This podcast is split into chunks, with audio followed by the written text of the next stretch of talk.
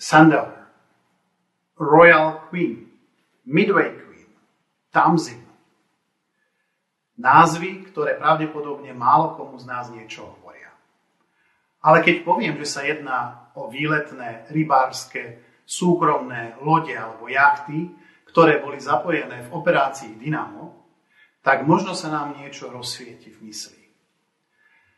Keď Hitlerové vojská v roku 1940 dosiahli Atlantický oceán a boli ako keby na dosah Lamanšskému prieplavu, tak vtedy sa podarilo Nemcom obklúčiť asi 400,000 britských, belgických, francúzskych vojakov a zatlačiť ich do prístavného mesta Dunkirk. Dvojnásobná presila Nemcov vtedy obklúčila celé to územie a 100,000 zatlačených spojeneckých vojakov doslova čakalo na zázrak. Vo svojom prejave pre francúzsky Dunkirk vtedajší minister a veliteľ teda vojsk Winston Churchill prehlásil medzi iným, že síce sa jedná o porážku, akú Británia ešte nezažila, ale zároveň vyzýval všetkých ľudí týmito slovami. Budeme pokračovať až do konca. Budeme bojovať vo Francúzsku, budeme bojovať na moriach a v oceánoch, budeme bojovať vo vzduchu, budeme brániť náš ostrov cez akékoľvek straty. Budeme bojovať na plážach a budeme bojovať na pristávacích plochách, budeme bojovať v uliciach a budeme bojovať na poliach, budeme bojovať v kopcoch a nikdy sa nevzdáme.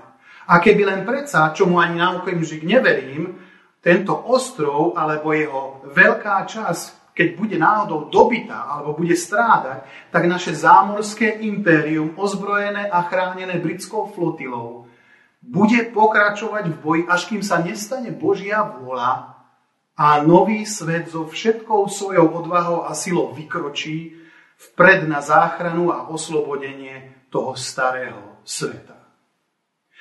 Na britské obyvateľstvo táto reč, keď ju prečítal do rozhlasu hlásateľ BBC, veľmi zapôsobila. A ja myslím si, že ešte až dodnes behá z takýchto slov nám mráz po chrbte. A tak teda v tých najvypätejších chvíľach, ktoré vtedy sa zažívali, sa stal skutočne zázrak. Na výzvu, ktorú predniesol Winston Churchill, zrazu odpovedalo 100 dobrovoľníkov, ktorí mohli použiť akékoľvek vhodné plavidlo, ktoré mali k dispozícii, a jednoducho takmer cez 400 ľudí a lodí vyrazilo na pomoc teda ľuďom a vojakom v Dunkirku. Toto niekoľkonásobne prevýšilo očakávanie britského velenia. V priebehu niekoľkých dní, myslím, že to bol necelý týždeň, tieto lode pendlovali medzi Britániou a Francúzskom a nosili hore dole sústavne ľudí, aby mohli zachrániť čo najviac vojakov, kým nezačne ofenzíva nemeckých vojsk. A pravdou je, že sa podarilo zachrániť takmer z tohto mesta 338,000 mužov. Britské noviny toto viac označili ako evakuáciu, ktorá bola síce katastrofou, ale ktorá sa zmenila v triumf.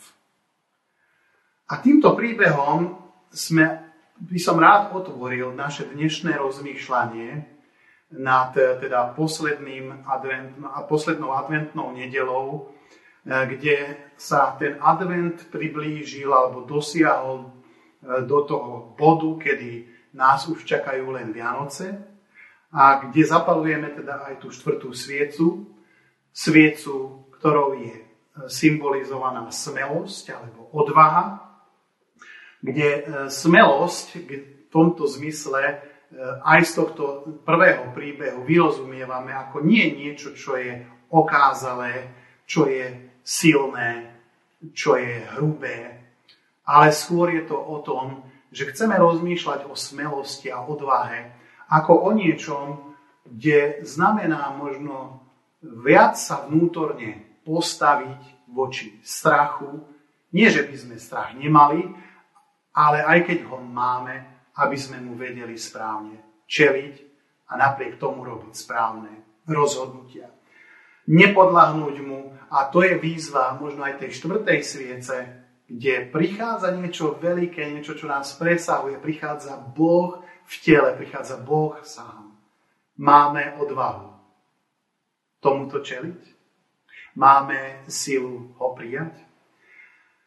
Podobne ako je tento príbeh paradoxom, kde vlastne civili alebo civilné obyvateľstvo zachraňuje vojakov, alebo inak povedané, kde tí slabí pomáhajú tým silným, tak aj ten dnešný príbeh, do ktorého chcem s vami spoločne vojsť, je práve takýmto paradoxom. Neviem, koho alebo čo považujete za smelé, alebo koho považujete za odvážneho, ale ako som už ja spomenul v mojom krátkom príhovore, v adventnom príhovore k smelosti, tak som práve túto smelosť videl v postavách tohoto vianočného príbehu, kde vidím pastierov, ktorí sú v tom rebríčku teda z kultúry a spoločnosti považovaní za nejakých vysoko postavených, skôr to boli tie nižšie vrstvy a niekedy ich ani ľudia nebrali vážne, tak pastierom, keď sa zjavia anjeli a povedia im, že sa narodil Mesiáš, tak títo pastieri zrazu zanechávajú svoje stáda, utekajú na miesto, o ktorom im anjeli povedali a chcú vidieť tohoto novonarodeného Mesiáša. Prichádzajú tam, keď to vidia, tak všetkým o tom rozprávajú. Vidím ich odvahu ísť a nebáť sa, rozprávať o tom, čomu by podľa nikoho neuveril týmto slovám.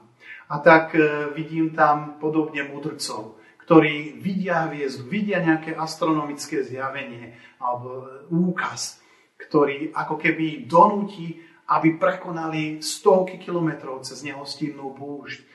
Možno čelili hrozbe aj kráľa Herodesa, keďže ho neposlúchli, aby sa k nemu vrátili, že by mohli byť ich životy v ohrození, ale napriek tomu idú a chcú vidieť takisto novonarodeného kráľa. Takisto vidím v tomto príbehu Máriu, mladé dievča, ktoré je oslovené Božím anjelom a je ako keby vyzvané, aby prijalo úlohu pozemskej matky Mesiáša, ktorý sa má narodiť z nej. A Mária mnohému nerozumie. Na mnohé nemá ani ako odpoveď, ani nevie, čo by ju malo čakať, ale jednoznačne odpovedá: áno, som služobnica Pánova. A potom je tu Jozef. Jozef, ktorý, pri ňom by som sa chcel tejto chvíli aj zastaviť a nad ním rozmýšľať. Chcel by som rozumieť aj práve jemu a dovolte mi prečítať z Evanjelia Matúša z 1. kapitoly, od 18. verša do 19., kde je napísané, že s narodením Ježiša Krista to bolo takto. Jeho matka Mária bola zasnúbená s Jozefom. Skôr však, ako sa zišli, ukázalo sa, že je v požehnanom stave zo Svätého Ducha. Jej muž Jozef bol však spravodlivý a nechcel ju verejne vystaviť hanbe. Rozhodol sa teda tajne ju prepustiť. Čiže príbeh začína možno nie úplne perfektne. Je to ako keby tá odvaha tu teraz malinko ako keby chýbala. Ale odvaha sa vraj ukáže vtedy, keď ju ako keby najmenej čakáme, ale zároveň keď ju najviac potrebujeme. A tak dnes by som chcel vyzvať aj vás muži, alebo nás muži, ale aj všetkých ostatných k tomu, aby sme v tomto, čo budeme teraz počuť ohľadne biblického odkazu, mali odvahu to nielen počuť, ale mali guráž to premeniť na život. A tak sme v príbehu, kde začíname rozmýšľať o odvahe a ja by som rád možno povedal takýto výrok. Nebuď baba. Buď konečne chlap, vzmuž sa. Už ste to započuli niekto z vás? Už vám to bolo adresované? Ja keď som bol malý chlapec, tak vždycky pri naše bytovky chodilo oranžové smetiarské auto. To auto robilo hluk, keď vysypalo smeti A ja som z toho bol tak na vetvi a tak som sa bál, že som nie že plakal, ale ja som vrešťal strachom. A môj otec mi hovorí, nebuď baba, buď chlap, veď je to len auto. Neskôr som tieto výroky počul pri manévroch na základnej vojenskej službe, kde naši dôstojníci toto kričali mužom alebo vojakom, s ktorými som bol narukovaný. Ale tento výrok alebo tieto slova som započul aj v niektorých vzťahoch a manželstvách. A to je už také napováženie, to je už také silnejšie. A my sme v príbehu, kde Jozef, verím tomu, že bol viac než len muž, pretože rozhodnutia, ktoré musel robiť v tomto tlaku a v tomto nápetí, ktorému Boh zjavoval a on ich musel prijať a on ich prijal, či už voči Márii, alebo voči dieťaťu, tak to boli rozhodnutia hodné chlapa. Ja chápem túto skutočnosť ako niečo, kde Jozef mal skutočne ako keby guráž odolať tomu verejnému tlaku, kde to chcelo mať odvahu vôbec posluchnúť Boha, kde to chcelo mať vieru prijať Máriu. Hneď tu na úvod pasáže sme čítali, že Jozef bol spravodlivý muž, čo nám ako keby hovorí, že Jozef v živote fungoval a konal tak, aby veci boli správne. A to znamená, že správne konal nielen vtedy, keď sa mu to hodilo, ale správne konal vždycky. Smelosť a odvaha, to nie je záležitosť nejakého vonkajšieho prejavu veci. Je to skôr takým vnútorným nastavením. Je to ako keby vnútorná sila, kde tým kľúčovým princípom je, že ťa zaujíma to jediné. Aby veci boli urobené správne. Aby veci boli vykonané spravodlivo. A keď je toto ako keby máme a toto sa naučíme, tak to je princíp, ktorý naozaj z nás robí pevných, neochvejných mužov a ženy. Konať správne sa treba učiť. To nie je len tak, že to príde a zrazu to máme. Musíme sa to učiť možno práve vtedy, kedy nie sú tlaky, kedy sú tie veci ako keby okolnosti a všetko, čo je tam, dobré. Lebo potom, keď sa to naučíme v týchto dobrých časoch konať správne, tak to bude potom aj sila pre nás do tých časov, kedy prídu tlaky, kedy príde tá previerka tých všetkých vecí, alebo povedzme, že ťažké veci v živote. A tak toto, keď sa nám podarí dostať do života, tak toto nazývame integritou. Možno charakterom. A tak k čomu je to vlastne dobré, aby sme mali charakter, aby sme boli integritní, aby sme boli spravodliví muži a ženy? K čomu to je dobré? No určite sa nám to hodí vo viacerých okolnostiach, vo viacerých prístupoch, napríklad pri deťoch.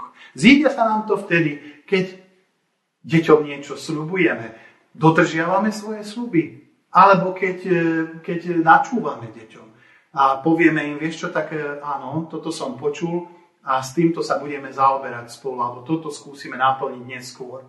Spravíme tak, modelujeme v nich ako keby ten životný štýl, ktorý by sa nám páčil. Integritu, spravodlivosť potrebujeme napríklad v práci. Zíde sa nám to tam. Ja neviem, chodíme do práce na čas, dodržujeme dohody, ktoré sú v práci dané. Alebo nejakým spôsobom vedieme čestne svoje výkazy práce. Tiež sa nám to hodí aj v rodine. Nevedieme niekedy dvojitý život. Nemávame po ruke výhovorky, kedy sa nám to hodí, alebo sme čestne odpovedajúci na otázky typu, kde si bol, s kým si bol, koľko si minul. Toto sú všetko výzvy k spravodlivosti, k integrite. A Jozef takýmto človekom bol. Je ďalej písané, že keď o tom uvažoval, že teda prepustí Máriu, zjavil sa mu vo sne anjel Pánov a povedal mu, Jozef, syn Dávidov, neboj sa prijať Máriu, svoju ženu. Veď to, čo sa v nej počalo, je z Ducha Svätého. Porodí syna a dáš mu meno Ježíš, lebo on zachráni svoj ľud z jeho hriechov. Toto všetko sa stalo, aby sa splnilo, čo Pán povedal prostredníctvom proroka. Hľa, Panna počne a porodí syna a dajú mu meno Emanuel, čo v preklade znamená Boh s nami. Sláva Bohu za tento text. Jozef tu dostáva nejaké inštrukcie skrze sen, keď rozmýšľa, ako sa zachovať správne. Jasnú víziu od Boha, že čo má ako keby v tej chvíli robiť. A tento sen mu dodáva tú silu, tú guráž, urobiť veci, ktoré boli kultúrne neprípustné, kde musí ako keby prísť a povedať možno čaute rodina. Viete čo? Odchádzame na niekoľko rokov, možno neviem na aký dlhý čas, preč od vás, ideme medzi pohanou do Egypta.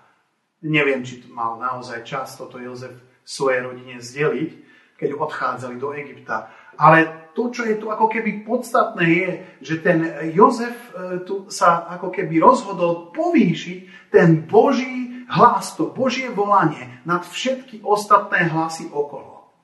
A jednoducho sa tak naladil na tú frekvenciu, na tú tóninu Boha, kde mi hneď vyvstáva otázka, na koho sme dnes naladení.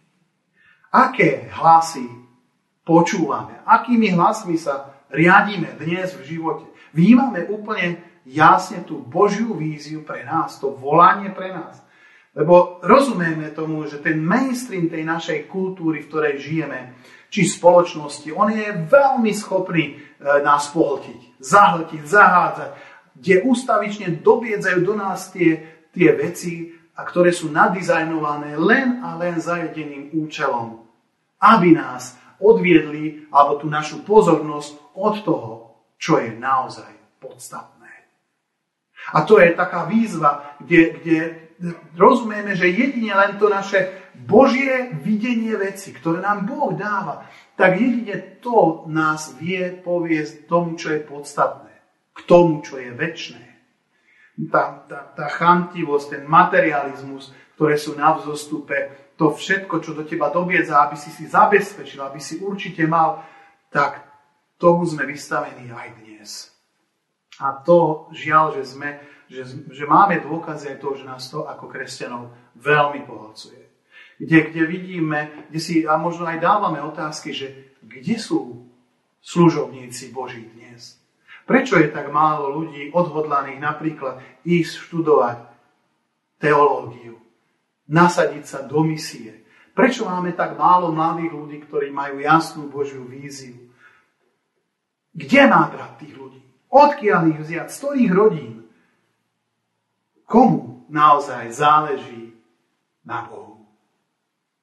Áno, aj ty, aj ja potrebujeme smelosť, potrebujeme odvahu na každý deň, aby sme robili správne rozhodnutia, aby sme prekonávali náš vlastný strach a obavy, aby sme predovšetkým možno sa rozhodli vo svojom vnútri sa upokojiť a povedať si, Boh je moje všetko. Kde neostaneme klečať alebo kľačať pri jasličkách, kde leží dieťatko, ale vstaneme od nich a rozhodneme sa s plným nasadením nasledovať kráľa kráľov. Tak nech je to už akokoľvek, Jozef to vedel, že v tomto celom, a jemu to bolo pravdepodobné aj umožnené rozumieť, že sa tu nehrá len o niečo, čo by súviselo s narodením malého chlapca, ale že tu je oveľa väčší príbeh, ktorý je za tým, kde Boh berie na seba telo človeka a dieťa z neba bezmocné, odložiac slávu, prišlo k nám. A niečo takéto prijať vôbec, niečo, čomu nerozumieme úplne, niečo, čo nás presahuje, tak to si vyžaduje guráž. A Jozef ju dostal, pretože on tu si uvedomil, že tu sa nejedná o nejaké triviálne veci, ktoré máme možnosť mať pod kontrolou. Práve, že všetko je mimo kontroly. Všetko je pevne vo vzduchu. Muži, ženy, ja neviem, či si želáme, aby sme sa hnali za uchopením Božieho pohľadu, za uchopením tej Božej vízie pre naše vlastné životy, ktoré majú večný dopad. Nebojme sa meniť normy, nebojme sa byť ľuďmi, ktorí smelo reagujú na výzvy. Poďme dnes smelo žiť pre Boha. Či nemilujeme ten 24. verš, ktorý tu je napísaný, že keď Jozef precitol zo spánku, urobil, ako mu nariadil anjel Pánov a prijal svoju manželku. A toto je jedna z takých najkrajších vecí, ktorá mi vniesie radosť do srdca, že Jozef urobil jednu vec. Poslúchol. Poslúchol. Čo je na tomto slove čudné? Možno až neprirodzené. Možno nič. Možno vôbec nič. Pretože ty a ja Boha v tom, čo od nás očakáva, asi prirodzene poslúchame. Či ako? Jozef prijal Máriu za svoju manželku, čo bola z jeho strany obeť. Ale nakoniec takto to je. To najlepšie z nás sa dá vydolovať len vtedy, až keď sa obetujeme pre druhých. Či to nakoniec nie je skutočná odvaha a esencia pravého hrdinu? Obetovať sa. Odvážne sa obetovať pre druhého. Keby Jozef chcel, a ako Žid na to mal plné právo, mohol reagovať legálnym rozhorčením, mohol reagovať spravodlivým hnevom na Máriu. Mária je tehotná, hej, ako to je možné, že o tom nič neviem? A sny o šťastnej budúcnosti sa rozplynul do diaľa. Jozef až, verím, že fyzicky cítil, ako mu boli podrazené nohy, ale veľmi ťažko sa mu nachádzal balans v týchto veciach. A jeho hrdosť, verím tomu, že ako hrdosť mnohých z nás, mala túžbu niekomu sa pomstiť, na niekom sa za toto vyvršiť. A nikto by Jozefa neodsúdil, keby v dedine narobil scény, či by to nebolo konanie spravodlivého muža. Avšak Jozefov charakter, alebo ten Boží charakter v Jozefovi, takto si to povedzme, mu umožnil vládnuť nad svojím hnevom. A napriek všetkým okolnostiam, ktoré nastali kultúrnym tlakom, Máriu prijíma. Kde sa prejavuje tá pravá odvaha. Kde muži, chlapi moji zlatí, chcem povedať, že tá naša guráž sa neodráža v našom rozhorčení sa a hneve. Kde ani sa neodráža v tom, že treskneme riadne na stôl, alebo buchneme dvermi, alebo šmaríme niečo o zem, alebo začneme kričať. Nie je to v našom zvýšenom hlase. Ale žiaľ, že nejednému z nás si to myslí, že to takto funguje, lebo to zvykneme používať. A tá naša mačovská povaha, kto som, čo som, má žiaľ veľakrát podobu hluku a zemetrasenia, kde odpudzujeme možno ľudí, ktorí máme okolo seba, mysliať si, že sme v práve a akí sme cool chlapíci. Tak málo sa nám možno darí byť ako Jozef v tomto príbehu, ktorý svoje poníženie a chlapskú hrdosť vymenil alebo premenil v obeť, čo je asi vlastne jediný spôsob, ako sa stať naozaj mužom. A tak vidíme, že byť odvážny, byť smelý, to neznamená byť hrubý, neznamená byť hlučný, to neznamená nerešpektovať autority. Byť odvážny znamená byť možno pevný v zásadách, byť si istý, spolahlivý. Možno sa nenechať len tak ľahko vyviesť z miery. Znamená to možno ísť na miesta, kde som sa bál ísť. Možno vyskúšať veci, ktoré som neskúsil. Možno Bohu dôverovať vo veciach, ktorých som nikdy nedôveroval.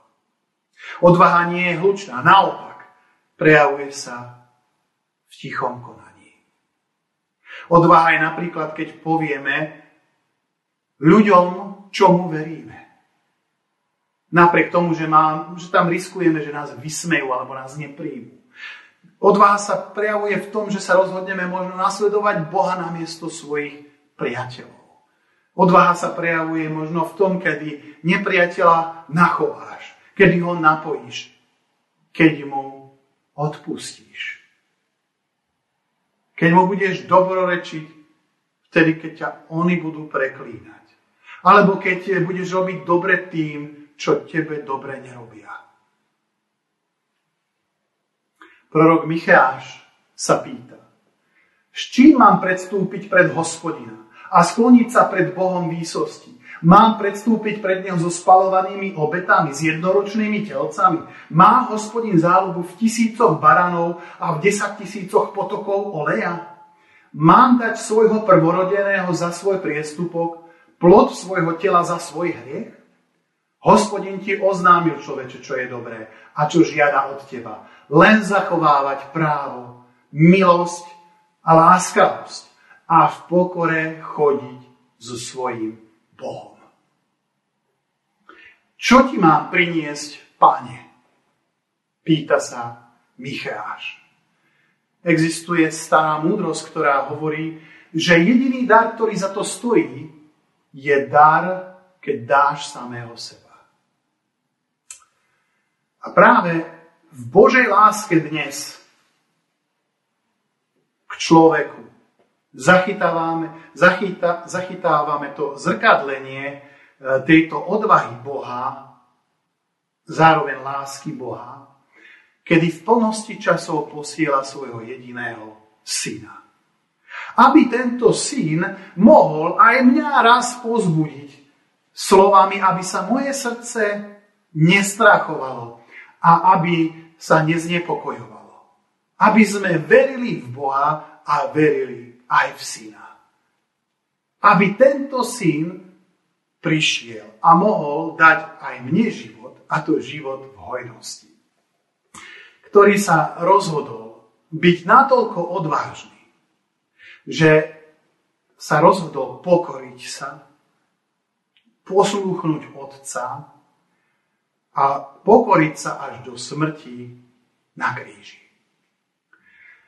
Ja neviem, či milujeme tento Ježišov spôsob života ako chlapský vzor obete.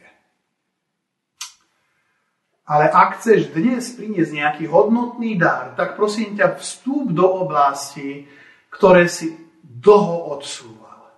Vstúp do oblasti, ktoré si nechcel dlhodobo riešiť. Vyjdi z úkrytu. Urob rozhodnutia, ktoré sú neľahké.